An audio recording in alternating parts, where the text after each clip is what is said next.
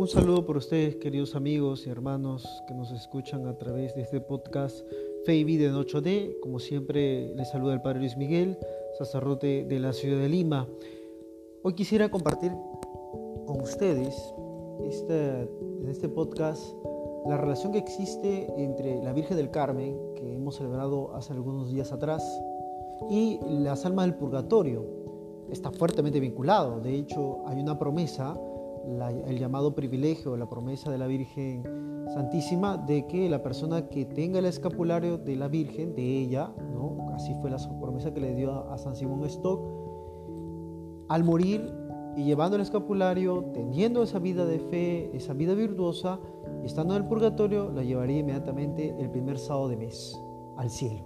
Una promesa, una promesa no poco importante, o sea, muy importante para cualquier fiel devoto, ¿no? Eh, que viva en coherencia a las virtudes y en la exigencia del Evangelio y que le faltaría un poquitito más para llegar al cielo. Entonces es importante un poquito primero entender lo que es las almas del purgatorio y luego pues vincularlo con esta promesa.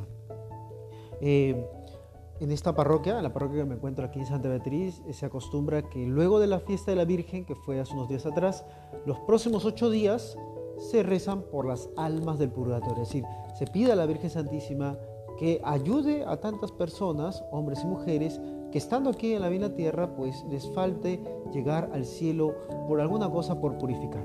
Entonces, para ello vamos a explicar un poco lo que es el purgatorio y luego pues entender lo que sentido tiene estas oraciones que tienen aquí muchas hermanas nuestras de, devotas a la Virgen Santísima.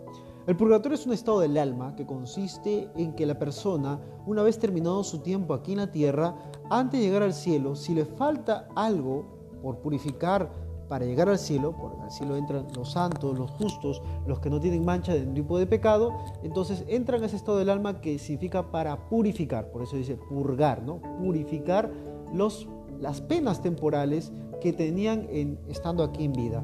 Ojo, no estamos hablando de pecados. La persona que entra al purgatorio no es que tenga pecados graves. Si no tiene pecados graves, reformulo, si tiene pecados graves, no puede entrar ni al purgatorio ni mucho menos al cielo. En todo caso, se sería acreedor del infierno si es que no muestra un arrepentimiento.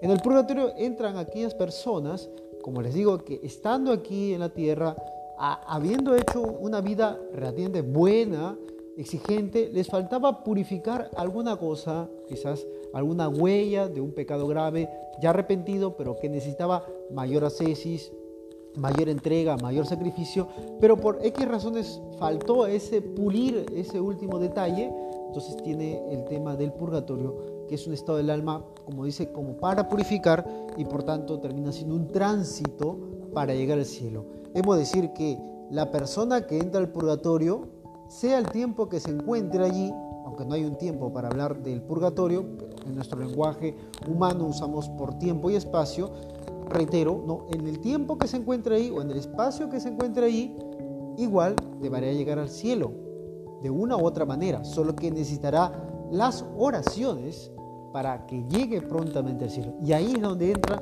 las oraciones nuestras, las de nuestra querida feligresía, las que nos están acompañando eh, desde ese tiempo de la Virgen del Carmen.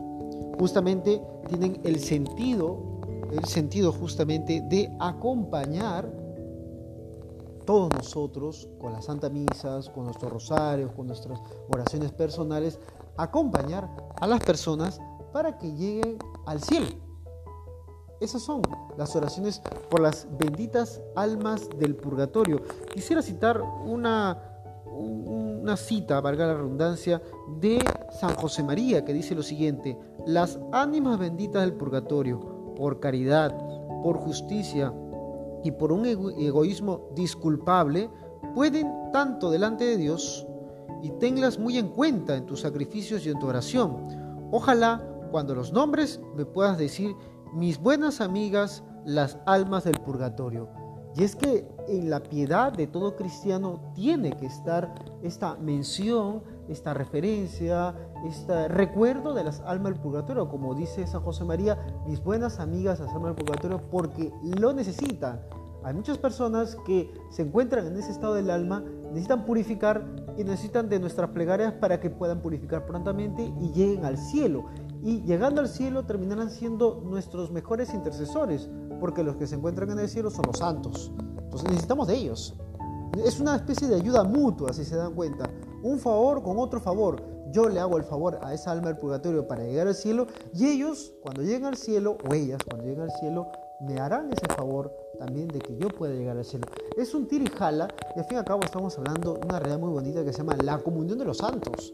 Unos rezamos por otros, unos por otros, ¿no? Y de esa manera pues vamos caminando juntos para llegar al cielo. Qué bonito, ¿no? En verdad es una realidad bonita. Entonces ahí es donde entra esta espiritualidad de la Virgen del Carmen, ¿no? La espiritualidad de la Virgen del Carmen nos invita a recordar que todos nosotros, iglesia peregrina, debemos crecer en oración, ofrecer nuestras Eucaristías, presentar nuestras ofrendas por esas personas que, si bien es cierto, no los conocemos, no sabemos ni sus nombres, ni sus historias, no necesariamente estamos hablando de que sean nuestros parientes, vamos a rezar por ellos para que lleguen al cielo. Lo necesitan, ¿ah? Necesitan y muchísimo de nuestra oración para llegar al cielo. Esto no es algo pequeño. Y por ello el escapulario de la Virgen del Carmen nos hace ese recuerdo constante de ese tema. Quisiera citar otra, otra cosa más de un padre de la iglesia, San Gregorio Nacianceno. Dice lo siguiente, encomendémosle nuestras vidas y la de aquellos que, habiendo vivido en otro tiempo con nosotros, nos han precedido ya en la morada eterna. Y el consejo de siempre es que hay que ofrecer oraciones en favor de ellos. Y ahí es donde esta espiritualidad del Carmen nos lo recuerda una y otra vez. Ahora bien, ahora bien, no quiere decir que solamente en esta octava rezamos intensamente y durante todo el año ya no. No, no, no, no. De hecho, tú que me estás escuchando ya lo haces de forma frecuente, porque cuando vienes a la Santa Misa o participas de forma virtual y haces mención de los difuntos, estamos rezando para que esas personas lleguen al cielo y estamos pidiendo para que salgan prontamente del purgatorio. Por tanto, no es solamente del 16 de julio o de los días posteriores al 16 de julio, es de todo el año, porque en cada Eucaristía el sacerdote presenta su ofrenda para que muchas personas puedan alcanzar la bienaventuranza eterna. Dice San Juan Crisóstomo, pensemos en procurarles algún alivio del modo que podamos. ¿Cómo? Dice San Gregorio, San Juan Crisóstomo, haciendo oración por ellos y pidiendo a otros que también oren, porque no sin razón fueron establecidas por los apóstoles mismos estas leyes. Digo, el que en medio de los venerados misterios se haga memoria de los que murieron. Bien sabían ellos que de estos sacan los difuntos gran provecho y utilidad.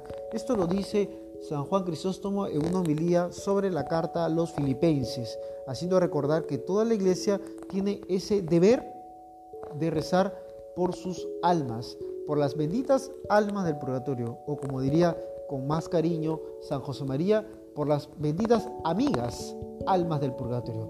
Y son amigas porque nos van a realizar un favor, porque nos van a ayudar cuando lleguen al cielo. No lo olvides, querido hermano, querida hermana.